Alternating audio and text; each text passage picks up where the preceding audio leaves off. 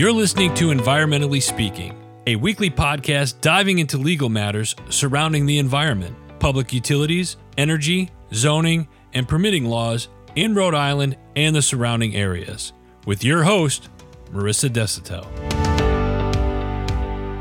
Hey, welcome to Environmentally Speaking. This is attorney Marissa Desautel. I'm your host. I've got a couple of decades of experience in environmental law, and with me today is Hi, everybody. I'm Clarice, a paralegal here to bring your topics and questions to the table to talk about. So, Marissa, let's kick off today with we recently had a new client come in, and unfortunately for them, they received a notice from DEM and they're looking to us to help sort this out. And what do they do?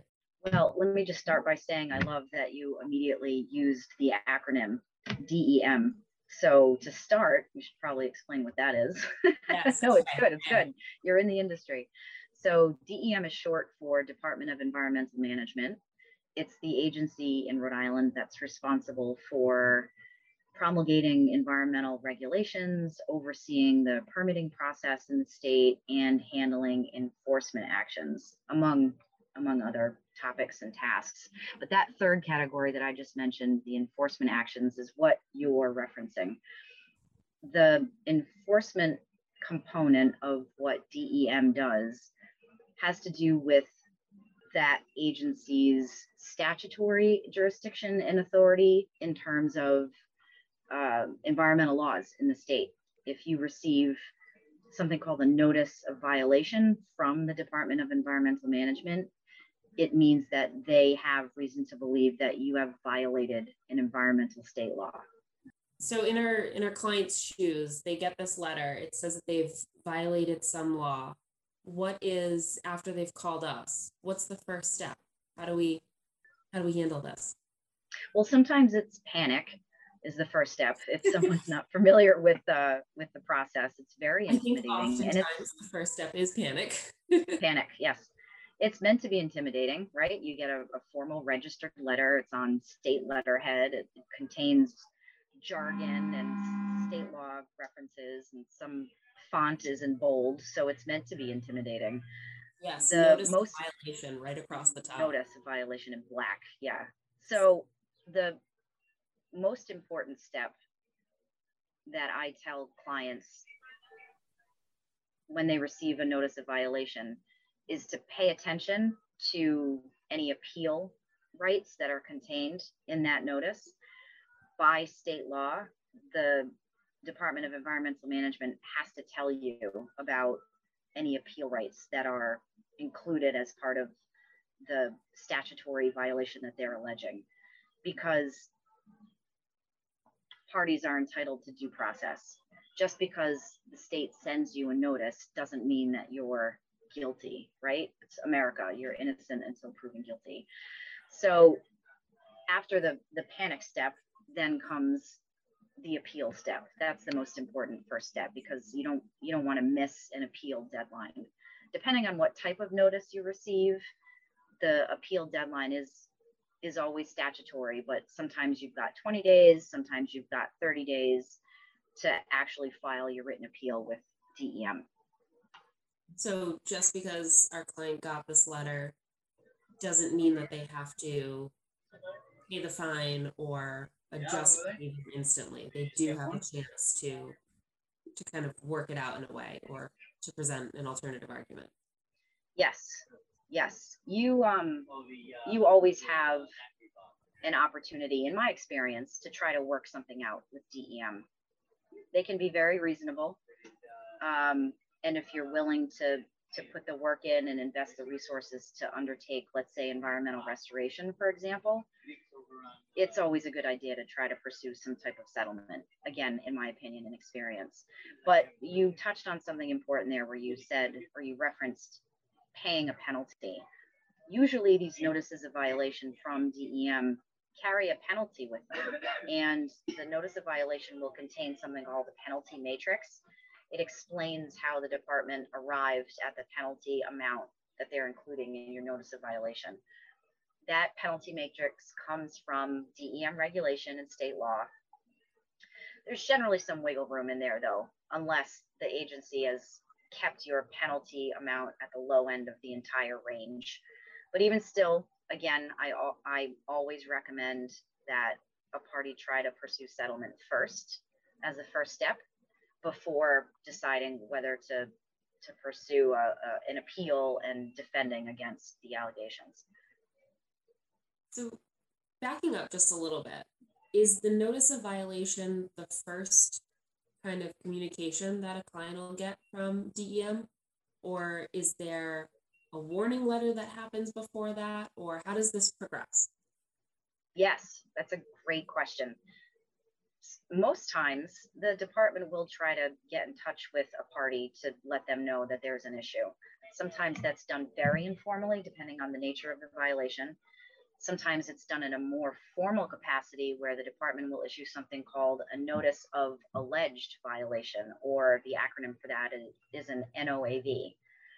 And that basically is the department saying to you, hey, look, we have reason to believe that you've undertaken some type of illegal activity. Here's your opportunity to correct it before we issue an NOV and issue you a penalty. Now, depending on how the party deals with the NOAV will dictate what the next step in the process is. If you ignore DEM, they're not going away. They're government. They're always going to outlast you. So my advice would be if you receive one of these notices of alleged violation, call the department and and try to work it out before a penalty is assessed against you. It kind of feels like when a parent says, "Don't make me count." Yes. like the first yes. whack. It's like, "Don't yes. make me count. This is an yes. alleged violation." You've and then, got an yeah. opportunity. Yep. You should take it. Unfortunately, they turn up the heat with the notice of violation, and that's when moms counted to three. That's right. Very good example. Yep. So in our client's case, he's got this letter. Um, we've begun discussions with DEM. On average, how long does a settlement process take? Does it, you know, does it depend on the complexity of the violation or how quickly we respond to the first notice? It definitely depends on the complexity of the violation. Sometimes you receive these notices of violation and you've when i say you i mean the, the party that's receiving it. You've been cited with multiple violations of different state laws and regulations. Those cases take forever because let's say for example there's a wetlands violation. Mm-hmm. you have to go in and, and work with the department hire your own consultant to undertake wetlands restoration. And that can take a couple of seasons Plus, you have to make sure that whatever restorative work you've done actually takes.